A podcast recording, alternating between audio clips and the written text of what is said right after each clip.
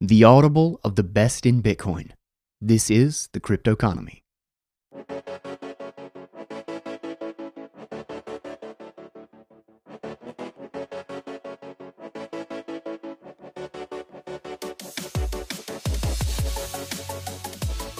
If you guys have not seen it yet, Gigi just recently dropped an article um, uh, on his Medium page, and it's another great one about uh, around the concept of Bitcoin as a living organism.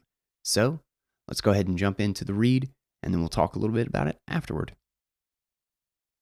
Bitcoin's habitats How Bitcoin is surviving and thriving between worlds. As I have argued previously, Bitcoin is a living organism. But where does this organism live exactly? As with many questions in the world of Bitcoin, exact answers are hard to come by. Living things have fuzzy edges. Beginnings and endings are hard to pinpoint. Differentiation is more or less arbitrary, and what was classified as a wolf today might evolve to be a dog tomorrow. Bitcoin has no rigid specification, no absolute finality, no fixed development team, no final security guarantees, no scheduled updates, no central brain, no central vision, no kings, and no rulers. It is a decentralized organism, organically evolving without central planners. The lack of any centralization is the source of Bitcoin's beauty, its organic behavior, and its resilience. Bitcoin is everywhere and nowhere, which makes figuring out where this thing lives a daunting task. However, it turns out that there is a space it lives in, multiple spaces, as we shall see. The habitats of Bitcoin. While classifying the habitat of a decentralized organism isn't trivial, we can look at the constituents of Bitcoin to make the task a bit easier.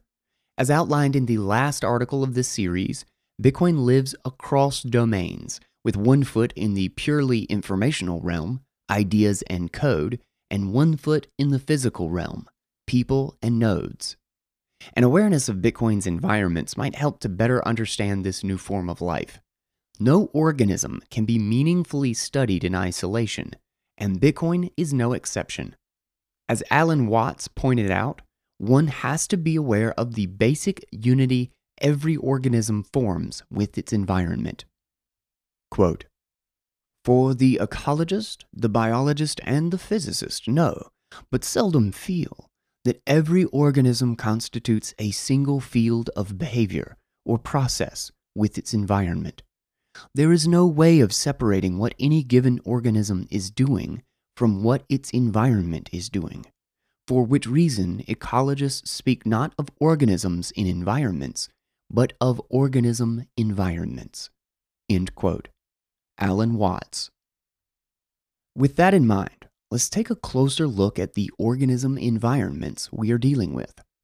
As outlined above, Bitcoin's ideas and code inhabit one realm, and Bitcoin's people and nodes inhabit another. To stick with tradition, let's call the physical realm meat space and the purely informational realm cyberspace, even if, as always, the lines might be fuzzy around the edges.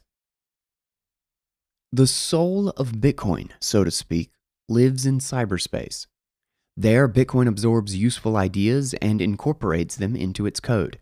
As with all living things, something is useful if it helps an organism to survive. While Bitcoin has various self regulatory mechanisms to react to the environment, new ideas may be necessary for survival if changes are drastic enough. The quote, body of Bitcoin, like all bodies, is living in meat space. Nodes, hard drives, cables, and other things come together in an intricate dance, pushing around electrons, changing zeros to ones, and vice versa, making sure that Bitcoin's heart beats about a thousand times a week.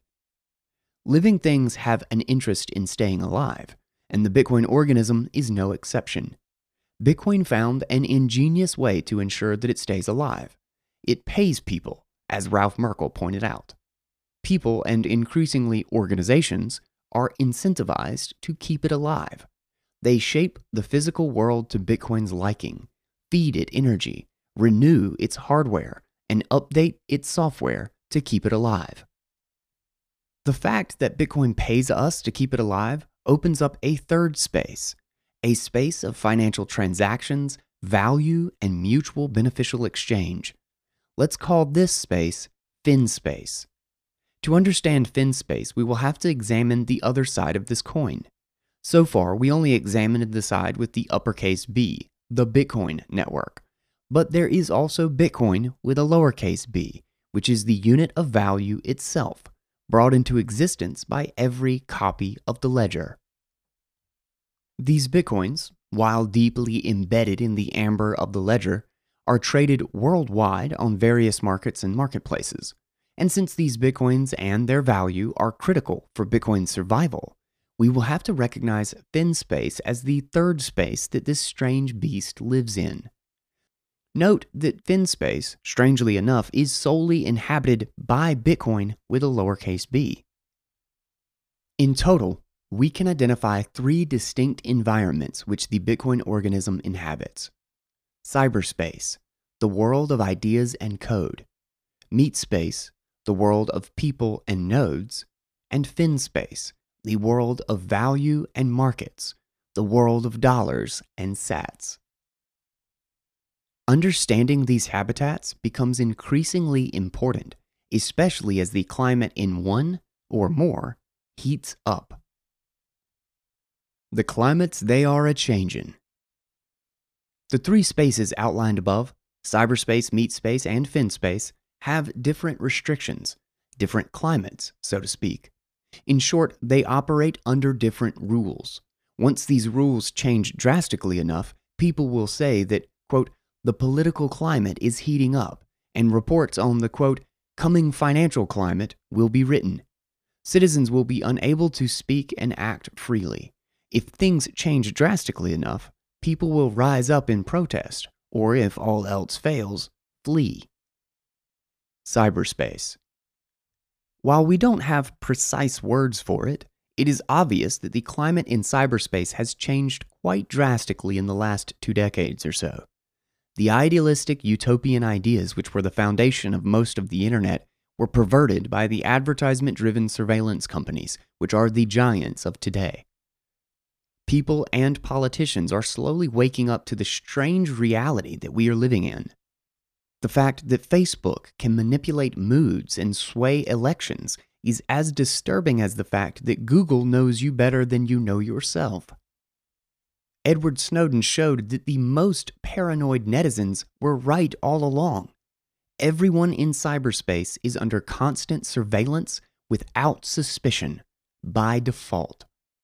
While the Western world does not immediately feel the repercussions that come with living in a constant state of surveillance, Chinese citizens are gathering first hand experience with each passing day. In the Western world, the consequences are advertisements which range from annoying to spooky. In China, the consequences are frozen bank accounts, an inability to buy train or plane tickets, elimination of creditworthiness, automated fines for trivial offenses, and more. Voicing the wrong opinion, quote unquote, online or not, can lead to restricted access to schools, hotels, and jobs. And after ruining your life with the flip of a bit, you will be publicly named as a bad citizen, and the government will even take away your dog. If that doesn't sound dystopian enough for your taste, I bet that it will be in a couple of years. Remind yourself that this is only the beginning. In the quote, free world, things are more subtle. Multiple efforts are underway to curb net neutrality, the very cornerstone of the internet. Legislation is being passed which is inherently incompatible with the laws of cyberspace. It seems like the last battle of the crypto wars is yet to be fought as politicians are calling for responsible encryption and the ban of certain CAD files. Companies are in charge of the speaker's corners of cyberspace and are making arbitrary decisions on what can be uttered by whom and what is off limits. Bitcoin knows no borders, no jurisdictions. However, it has to conform to the laws of cyberspace. And if these laws change, or in other words, if large parts of the world block Bitcoin traffic and or the usage of Tor, the Bitcoin organism will have to adapt. Meat space. Meat space climate differs wildly from jurisdiction to jurisdiction. Some bastions of freedom still exist, but once you try to board an international flight, it becomes obvious that your right to privacy and your freedom to bring a bottle of water with you are null and void. Protests across the globe indicate that the powerless are fed up with the powerful, who do everything they can to stay in control and solidify their positions of influence. History shows that governments do not shy away from using their power. In 1933, Executive Order 6102 was signed, effectively forcing the whole population of the United States to hand over their gold and gold certificates to the government. Yes, seizing Bitcoin is way harder than seizing gold, in some cases, even impossible. But it would surprise me if those who currently control our money, the governments and central banks of this world, would simply roll over and let Bitcoin march on unhindered. Governments have a monopoly on violence, and they are able and willing to abuse this violence in their own interest. With Bitcoin, however, people can flee a country with their wealth intact. While this is definitely not easy, and not something I would wish on anyone, it is now possible. FinSpace. Where should I even begin? The current debt based financial system has an appetite for printing money which is beyond belief. Quantitative easing, negative interest rate policies, currency wars, hyperinflations, and a looming recession are just a few of the recipes of the global instability soup which is currently brewing. The current financial system seems so far removed from common sense and reality that all the jargon in the world won't be able to stabilize this house of cards. People know that our money is broken, which is why they flee to buying real estate, stocks, and all kinds of complicated financial constructs to preserve their wealth. In the current system, you have to be an investment expert just to hold your value. And we haven't even talked about the looming recession, and the virtual inevitability of the next financial crisis yet. Yes, governments might be able to kick the can down the road by printing ever more money, but no road is endless, and the experiment which is fiat money will come to an end, one way or another. How Bitcoin will react to a catastrophe in FinSpace is anyone's guess. Some people might flee from their failing fiat currency into Bitcoin, using it as a risk off asset. Others might sell Bitcoin to buy something they consider more stable, such as real estate or land. A rising number of people will identify Bitcoin as the best money we have ever had, shunning other assets and other monies in the quest to stack as many sats as they can. However, it might play out, Bitcoin is the cure for many of the current system's ills. It is hard money which doesn't devalue over time. It is an incorruptible system which forms the basis of a new financial reality. Quote, it can't be changed. It can't be argued with. It can't be tampered with. It can't be corrupted. It can't be stopped. It can't even be interrupted. End quote. Ralph Merkle. In addition to the above, it seems to have many indirect effects. It lowers the time preference of those who use it. It incentivizes users to have better personal and operational security. It incentivizes individuals and companies to have better digital hygiene. It propels the development of chip manufacturing and encryption technology. While Bitcoin definitely influences its environments and vice versa, how Bitcoin reacts to drastic changes is yet to be seen. Migration Bitcoin lives on the internet, as Ralph Merkle points out. The internet, however, is not a necessary requirement for Bitcoin to work. Bitcoin is text, pure information, and every system capable of transmitting and storing information is a potential habitat for the Bitcoin organism. The internet just happens to be the most suitable habitat which currently exists, since it is the most efficient system to transmit information we have to date. Cyberspace The Bitcoin organism could migrate to other environments, and multiple efforts are underway which enable Bitcoin to spread to places where access to internet infrastructure is limited or non existent. As of this writing, Bitcoin transactions and Lightning invoices have been sent via radio waves, mesh, and satellite networks, just to name a few. All of these can be seen as Bitcoin conservation efforts, so to speak. Whether we will see the migration of Bitcoin to another system in the decades and centuries to come depends, in essence, on whether the internet will remain a suitable habitat or not. If the online climate changes drastically enough, we might see the migration to even more resilient, less restrictive environments. Meat space. We can already see that mining facilities pop up where energy is cheapest or even stranded. In essence, mining is done where it makes the most sense, economically speaking. The same is true for running nodes. If people can run nodes at low risk and near zero marginal cost, they will. Thus, visualizing Bitcoin on a map, nodes and mining facilities migrate geographically from unfriendly places to friendlier places over time. Unprofitable mining facilities will shut down. Profitable mining facilities will go online. The same, again, is true for nodes. Increasingly, people will migrate to jurisdictions which are more favorable to their Bitcoin holdings.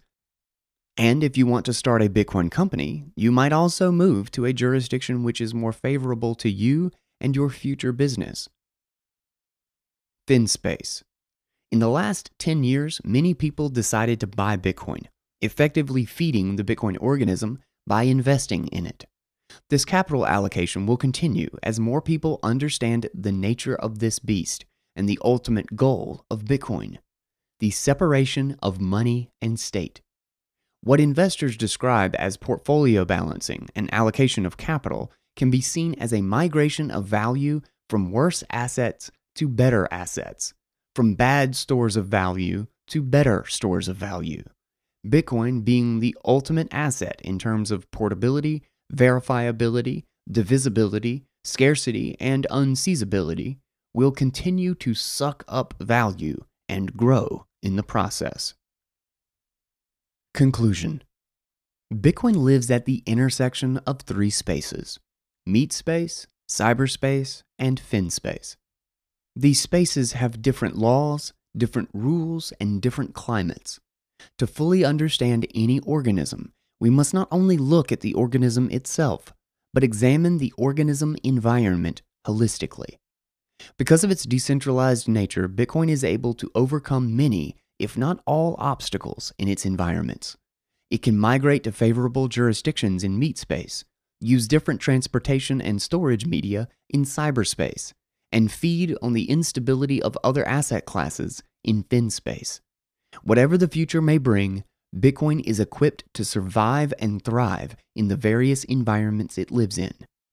It is remarkably resilient, well adapted to survive any coming storm, however perfect it may be. And we close another great article by Gigi. Uh, let's go ahead and hit our sponsor, and then I want to talk about uh, talk about the habitats of Bitcoin. So, uh, uh, jumping right into meat space, um, China's social credit system is basically my dystopian nightmare. Um, it is one of the most insane overreaches of power and, you know they're communist, so I guess it shouldn't be unexpected. Um, and they would be rushing to utilize the digital world and the technology of the internet to maintain as strict a control on their population as possible. So I guess it shouldn't really be crazy that this actually occurred or that this is in development. Um, and they really intend, they expect actually this year to um, to have everyone, every quote unquote citizen of uh, China on their social credit system. And when Gigi made the remark that they will literally take your dog, um, it was actually linked to an article about just how unbelievably like nanny state they are going with this social credit system. And, you know, the incentive structures, like, like people don't really change that much from being children Like the state is one of those institutions, just like any other. They will they will push to the limits of whatever they can get away with, and they'll just keep taking more power, taking more control, and telling more and more people what to do to a greater and greater degree until there is essentially pushback. And the incentives of the of the nature of government, um, that it is a monopoly on the right to um, uh, enact violence against peaceful people, uh, with the justification that just because they have the monopoly on violence, they are right by default, and you have to defend your case against them. Well, that leads to essentially um, an incredibly high uh, cost to exit. There's a great piece by Nick Szabo that we've read on this show uh, called Exit and Freedom from his uh, Unenumerated from his blog. And um, it's a wonderful piece just talking about how, like, incentives and the barrier to exit are such a critical factor in how well one can actually maintain or um, uh, essentially fight back against um, you know the destruction of liberty. And that's one of those things that makes bitcoin such a potent tool um, that he actually brings up is that now you can actually take value with you.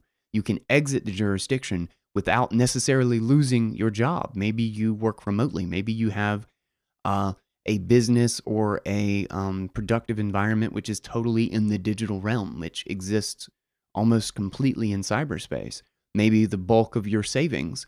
The more that your savings are in Bitcoin, the more that you can easily take with you without without running into uh, some huge hindrance or some fee or some restriction on being able to get back up and running in the new jurisdiction or the new location that you go.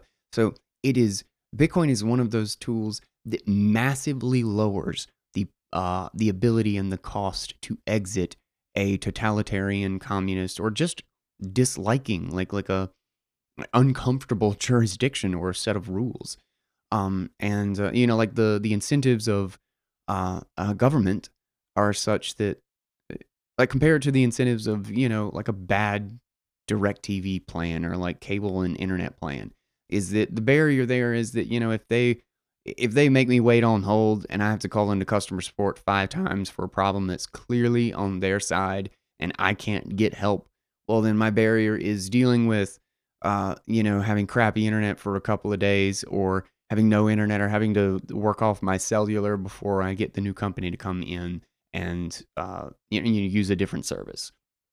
Or if that's not even possible, let's say there's a geographic monopoly in my area, well, then, you know, I'd have to use a hotspot or something and I could pay for um, crazy huge like cellular. And that's possible. You know, that's not even like if you do it by one device. I've actually done that for multiple weeks. It's a pain, but that is not a that is not the barrier to exit of a government system. With the monopoly to enact violence against people, to violently control what they do, what like is something as ridiculous as um, whether or not you have your dog on your leash. That's what that uh, was alluding to in that article of how China was um, essentially getting down to giving people pet owner scores and um, travel scores and like politeness scores, like all of this utterly insane stuff where they would essentially take your pet until you passed a test and proved to the court that you knew all of the regulations around the pet, that you uh, gave all the proper vaccinations, and that you knew when and when they could not be on or off the leash, and that they will just steal a member of your family if you, you know, don't know them well enough or misbehave enough times.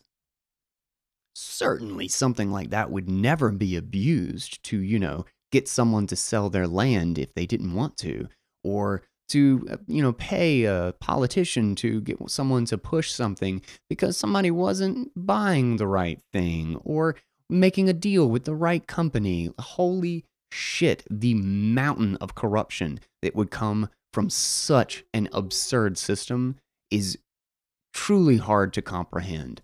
Um, and, but of course, being the the barrier of exit being so high, being that essentially one has to be willing to risk death, to risk incredible physical harm in order to even attempt to stand up against it.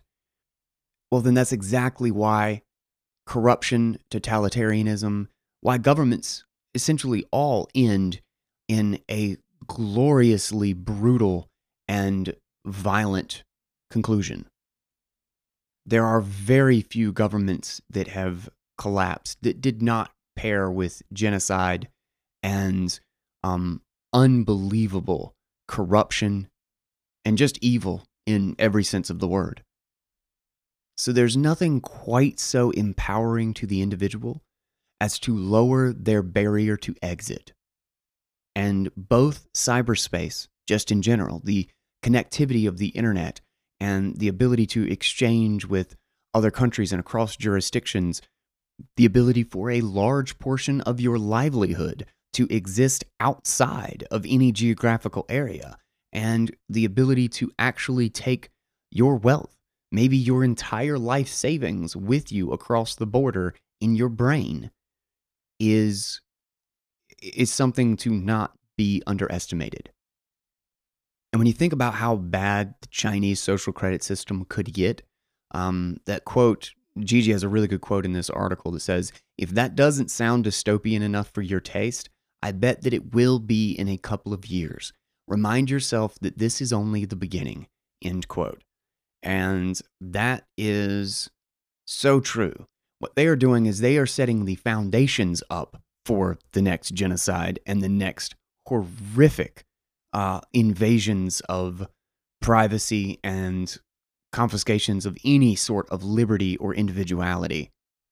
And the Chinese government is not really in any better financial situation. They are in a horrible spot.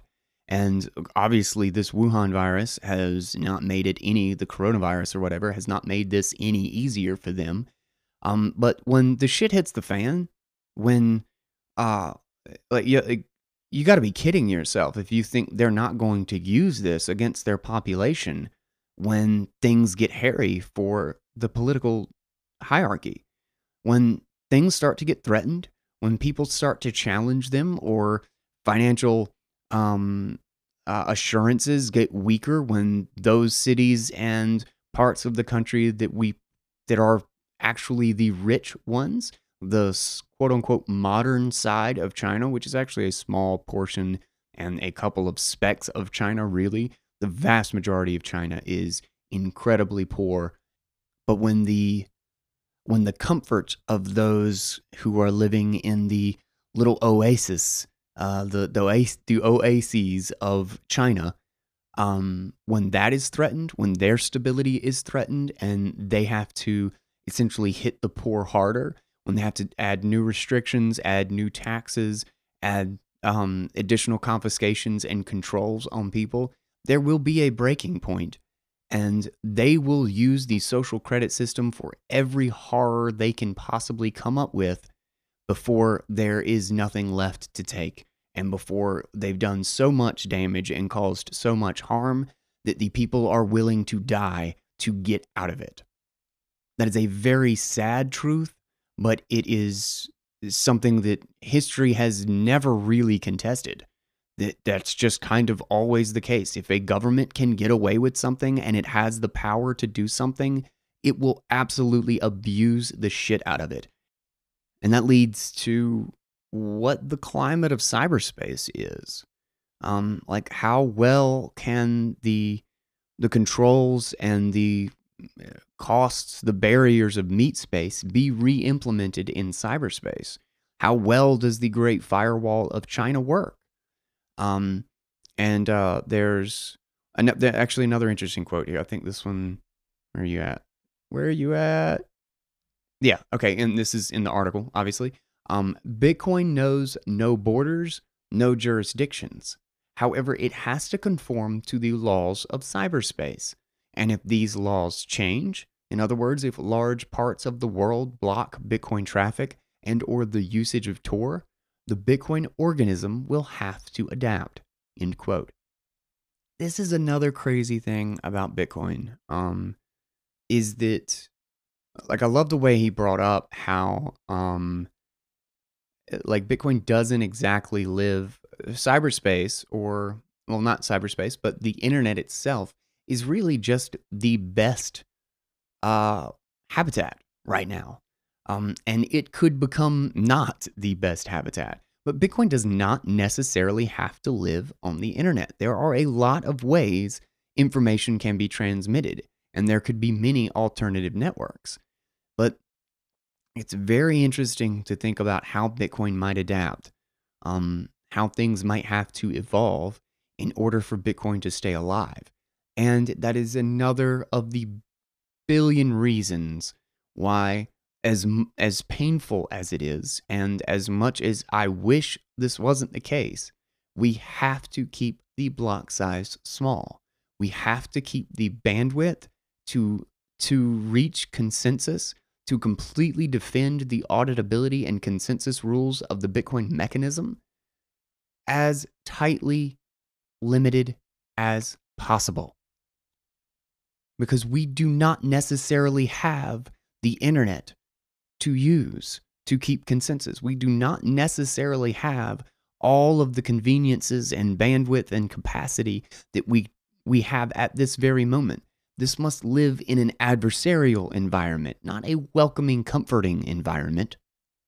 And I think something that we're probably going to cover on the show because so many shitcoins have had have seen some incredible uh, consequences, and we have we can learn a lot of lessons from some staking coins and some uh, highly centralized coins that have seen their whole worlds and their foundations of yes, it's quote unquote decentralized shake underneath them. Um, uh, I think they are giving us examples of exactly why these things are so important. We're constantly being reinforced that, yep, this is basically the only way whatever limitations and whatever uh, hard truths we have to admit, this is it. Um, and we have to figure that out. But as centralized, quote unquote, as Blockstream's satellite network is, it's amazing to think that we do have, there is a satellite network that can run and continue to propagate the information of the Bitcoin blockchain entirely external to the internet. Um, it is not needed. The internet is not needed in order to stay in sync and consensus with the Bitcoin blockchain. Now, if all of it ended up being uh, necessary to do over the satellite network, you know, then we'd suddenly have a problem. You know, if the, the internet went down, or a Great Wall of Great Firewall of China went up and started blocking all Bitcoin traffic. Same with the U.S. You know, if every country essentially tried to use every amount of influence possible to stop it, um, there would be, luckily, most of it, or most of it, um, a lot of traffic of Bitcoin goes over Tor. Um, and that is another incredibly important thing. And I don't think they'd be able to absolutely ban the use of Tor. This is one of those things where the incentives are so strong because the reason Tor exists is because governments use it governments want that privacy. They will they would literally need to implement an alternative in some way in order to make it make sense for them to actually ban Tor. They cut themselves they, they you know they cut off their own foot by getting rid of Tor uh, in order to stop the internet. I mean, ex- excuse me, in order to stop Bitcoin. So the fact that Bitcoin is uh, you know, hat tip to Car Campit for um, Bitcoin is the blockade runner. Um, the fact that Bitcoin is nimble enough, that it is uh, high high capacity enough in value and low capacity enough in uh, uh, bandwidth, in that it is it is small, it is speedy, it is nimble, it can get through every single crack. The fact that Bitcoin can do that and that it can run very well over Tor in fact, one of my nodes runs entirely over Tor. Has no problem. It is caught up with the re- with my other node just the same. They are always on the same block. The fact that it does that well um, is, I think, a potent reality to, um, or at least a potent characteristic to how we can know that Bitcoin will be resilient. And I'd be very curious. It's a very interesting thought experiment to think how could Bitcoin run without the major avenues of the internet? How could we bridge every jurisdiction? How could we get across every single border and through every crack in all of these informational networks um, to keep Bitcoin alive in the in the face of truly every government as an adversary? And I think that's the goal. It's not keeping it the most, you know, uh, powerful computer network in the world. I mean, obviously, all of those things would be great, but I think just keeping it alive would um, would push it to that next stage, which would make it come back from the dead. And uh, e- even if it took one of the hardest hits it's ever taken in its life, um, uh, that uh, all we have to do is keep the heartbeat running. All we have to do is keep the organism alive, and eventually it will come out as the winner in the end. It's a game of survivability. Does it survive? If it does, it wins. It's not a game of who can have the best features, who has the most gadgets. It's a game of who can survive in the face of the greatest challenges, because we will have challenges. Um, now, talking about FinSpace, uh, speaking of FinSpace, um, that is that that was an interesting addition to this because I've always thought of it as a bridge between meat space and cyberspace, and I never really thought about FinSpace as its own part of this puzzle. But truly, like, you really could make an argument that FinSpace really isn't cyberspace. Cyberspace does not really have anything to do with the markets of value in and of itself. Like, there is a climate of cyberspace that is totally external to the climate of FinSpace. But what's funny is there is no, there is nothing that has as much fuel for the fire of Bitcoin to consume as FinSpace. They just, it is just kindling from like to the horizon. Uh, and that is, that is one of the craziest, the, the climate of FinSpace is, is a perfect storm for Bitcoin in some, in some context, like right now. But obviously the, the the meat or the FinSpace response as to restrictions and integrations and being able to move capital back and forth and get into and out of Bitcoin could change drastically in very short order. That is that is a climate that is entirely dependent on the strokes of a bunch of uh, narcissist pins. So that could easily turn against us. But the the underlying climate, the real nature of value and those imbalances don't go anywhere those things are still fuel for the fire. Now they can try to put in fire breaks, they can try to, you know, stamp it out every single place that um, you know, people try to start it back up essentially to to fight against this thing as it spreads through the economy. But the more the the worse they try to control, the more capital controls and the more restrictions on value, the the better Bitcoin looks, just like we did, in, just like we talked about in yesterday's article with the distrust of Lebanese banks that they tried to resell the freedoms and privileges that they already had in the banking institution that were just stripped from them and dub it fresh money. Like the arrogance of that is unbelievable. But in that situation, they've lost trust completely. Like it's gone. Like nobody's going to get fresh money and think, oh, thank God I got it back. It was taken, it was sold to them by the very people who took it from them. And the greater those restrictions are, the greater the volatility of the financial system, of FinSpace, of the FinSpace climate, the less Bitcoin is any sort of a trade off. It's like, well, I got volatility just awful down, just, just horrific, plummeting, chaotic volatility on the one hand, or I've got like just Bitcoin's just average volatility mostly goes up. And if on the left hand, they've got, you know, capital controls. They've got, I can't integrate with any apps. All the shit stopped working. Nothing. You're just, the whole thing is just crumbling apart. Everybody is reaching for every ounce of control. Every government and, and, uh, major player in the financial system is reaching for every ounce of control and restriction that they can put on people so that they don't save value, so that they cannot escape the, the to raise that barrier of exit. All the inconveniences and costs of Bitcoin look super easy to deal with in comparison. And I, I truly, I truly hope that it doesn't come to this, that you know, like there is some sense in these people left But, you know, when it's their livelihoods versus our livelihoods, what do you think they're going to choose? And Gigi even brings up that in 1934, they confiscated all gold, all gold from the citizens of their own country during the height of, a, of the Great Depression. How insane is that? And the country was a whole lot freer and a whole lot more independent then than it is now. People are way more obedient and subservient than they were then. We've had another 70 years of conditioning.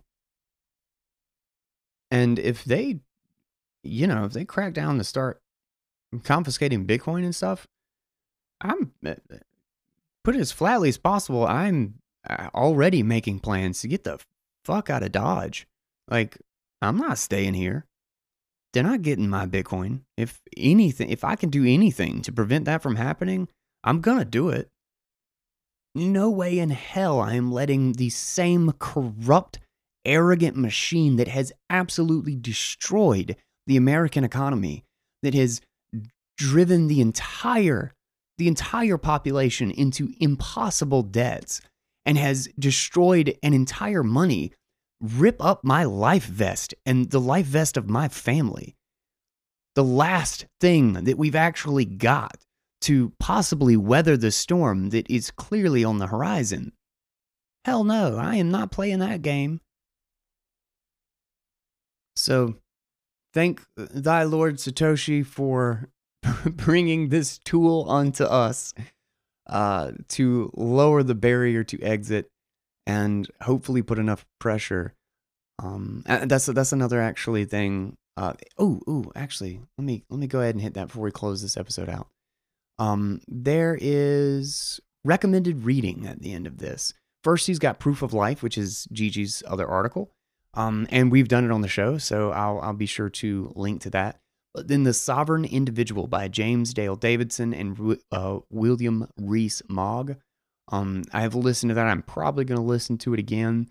Uh, but they actually talk about in that art uh, that article in that very long book, which is brilliant, by the way, um, about how just lowering, excuse me, just lowering the barrier to exit is often enough to restrict their ability to enact draconian laws, to actually commit the violence that would necessarily cause people to leave. Because the easier it is to leave, the the faster they feel the effects of incredibly stupid or incredibly aggressive decisions. And understand if people with wealth, people with the productive capacity, people who are the the underlying uh, Uh, the underlying workers who hold up the economy, the producers that really make the the machine turn. If they leave, if they can leave quickly and easily, and you don't have to be super wealthy anymore. Upper upper middle class can usually up and peace out a whole lot easier than they used to be able to. The the sort of the the spread, the unbelievable spread of the coronavirus virus is massive evidence of this. 40, 50 years ago, you did not have this level of travel globally. Like, and now in a matter of days, the coronavirus is basically everywhere in the world. I mean, that's scary and it sucks, but it's also a powerful demonstration of how much we are a global economy. We are a global community now, where we were not in the past. So the faster people are able to leave to jump jurisdictions, um, and the lower those restrictions are, the the faster the power to actually enact those controls, to actually create that violence, uh, the state actually holds. Because all they have is mercenaries. They have paid soldiers. Those soldiers will not fight for free. Most of the people who go into police, military, and all of that stuff, they go because of a job. They go because good benefits. The state's power to enact violence against its own population is dependent on its purchasing power. It's dependent on the wealth of its economy, the stability um, and the, tr- the trust, the believability of their nonsense narratives are entirely dependent on the wealth of the economy. if the wealthy and the truly productive, the ones that are being bled dry right now and uh, still propping up this giant machine, start leaving, the purchasing power, the control, and the narrative will break apart very, very quickly. And um, as they uh, propose in the sovereign individual, that could actually lead to all of these, uh, what we think of these huge transitions in history that are usually massively violent, that usually take decades and decades to play out, should happen much, much quicker and uh, should basically escalate um, to a much lesser degree in this day and age because of the movement um, that is available to us. But then again, you know, caveat to that, we also have one of the uh, not, not not one of we have the largest financial imbalance um, and the largest state institutions that have ever existed. So hopefully, hopefully it's still good news. And uh, uh, Davidson and William Rees-Mogg's uh, thesis plays out as uh, they explain in that book. Um, but that is a amazing book, and I highly, highly recommend it. I will link to both of those further reading um, that Gigi um, gave in the article. Uh, both of those will be available in the show notes and on the website. All right. Thank you guys so much for listening. Uh, I'll actually direct. Oh, ha- oh yeah, holidays. We have Bitcoin holidays. Um, today is Gold Parity Day. Um, so uh, I had a hard time trying to name these holidays because there's Gold Parity Day and then there's Gold Market Cap Day or Gold is greater than Bitcoin Day. I'm not not sure exactly. Maybe maybe we can crowdsource the naming of this holiday. But Gold Parity Day was March 3rd, 2017, and one Bitcoin passed the price of one ounce of gold. Um, and that was the first time that happened. I think it crashed back down underneath it for a little while before on its way back up. But it basically passed it and stayed past it um, since then. Uh, but in the not too distant future, I expect to see a new gold parity day where the entire market cap of the Bitcoin system matches the market cap of the entire world's gold supply. Um, and that is going to be a crazy and exciting time. But yeah, that's that is today. March 3rd is Gold Parity Day. Uh, and I recommend celebrating with a little bit of Goldschlager and uh, also your backup ritual. Whatever you do to back up your keys, do it today. That is what Bitcoin holidays are for, is so that we are constantly reminded to keep our Bitcoin safe, to keep our Bitcoin safe from thieves, to keep them on our hardware wallet, to make sure that we are holding our keys, and to make sure our keys will not be lost in the case of disaster. So take a sh- sh- take a shot of Goldschlager and back up your keys. If you would like to check out the entire list of Bitcoin holidays that I have pulled together, you can find that on thecryptoconomy.com and up at the top bar it says holidays. It's hard to miss. So check that out. All right, guys. Um, uh, thank you to my patrons. I've had a number of new people added to the crew. Um, and it is awesome to have everybody. Thank you guys um, for supporting the show. It makes a world of difference, and I, I couldn't do this without you. Uh, so I love you all. Thank you so much for listening. This is the Cryptoconomy. I am Guy Swan. And until next time, take it easy, everybody.